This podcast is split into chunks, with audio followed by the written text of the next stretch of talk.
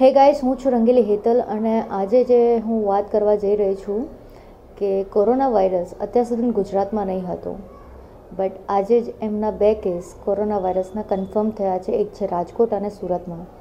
અને આ જે આપણું દુઃખદ સ્વપ્ન છે કોરોના વાયરસ, જે આખા વિશ્વમાં વિશ્વમાં એક પેન્ડામિક સિચ્યુએશન ક્રિએટ કરી છે. પેન્ડામિક આઈ થિંક બધાને ખબર હશે, પણ જે લોકોને નહીં ખબર હોય તો હું કહી દઉં કે પેન્ડામિક સિચ્યુએશન એટલે કે એવી સિચ્યુએશન જેમાં એક મહામારી જે વિશ્વમાં બધા જે વસ્તુ, એ સિચ્યુએશનથી લડતા હોય છે, એક વાયરસથી.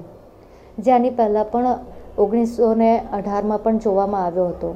બર્ડ ફ્લૂ, જેના વિશે આપણે બધાને ખબર છે ને, એની પહેલાં પણ બે સત્તરસો ને વીસમાં અને અઢારસો ને વીસમાં આ સેમ સિચ્યુએશન આખા વિશ્વએ ફેસ કરી છે. અને જે વર્લ્ડ વોર વન અને ટુમાં પણ જેટલી મહામારી નથી યોજાઈ, એટલી મહામારી આ પેન્ડામિક સિચ્યુએશનમાં ફેસ કરવી પડે છે. ગાઈઝ કોરોના વાયરસ છે.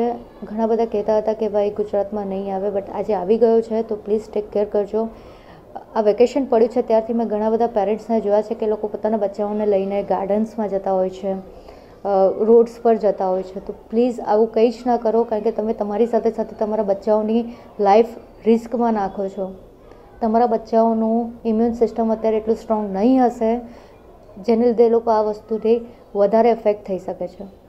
સો પ્લીઝ ગાઈઝ તમે આવું કંઈ જ ના કરો, જેને લીધે તમારા બચ્ચાઓ કે તમારી આજુબાજુના લોકો હેરાન થઈ શકે.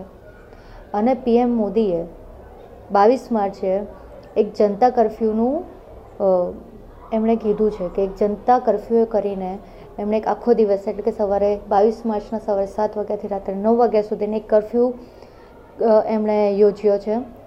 અને જેમાં એમણે બધાને રિક્વેસ્ટ કરી છે કે આ કરફ્યુને બધા જ રિસ્પેક્ટ કરે.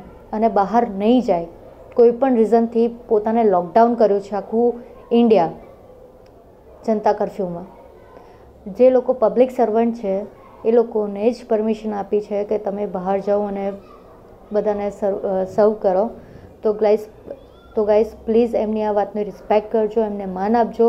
આપણે બધા જ પીએમ મોદીને બહુ જ માન આપ્યા છે, તો એમની આ વાતને પણ માન આપશું, સમર્થન કરશું. Because I respect him and I am gonna follow that so I request you કે તમે બધા જ ફોલો કરજો. ટેક કેર ગાઈઝ કોરોના વાયરસથી પોતાના ઇમ્યુન સિસ્ટમને સ્ટ્રોંગ રાખવા માટે જે તે બને ત્યારે સારું ખાજો અને સ્ટોર કરી રાખજો. બટ વધારે પડતો સ્ટોર પણ નહીં કરતા, જેથી જે બીજા જરૂરિયાતવાળા વ્યક્તિઓ છે એ લોકો પણ લઈ ના શકે. Thank you guys take care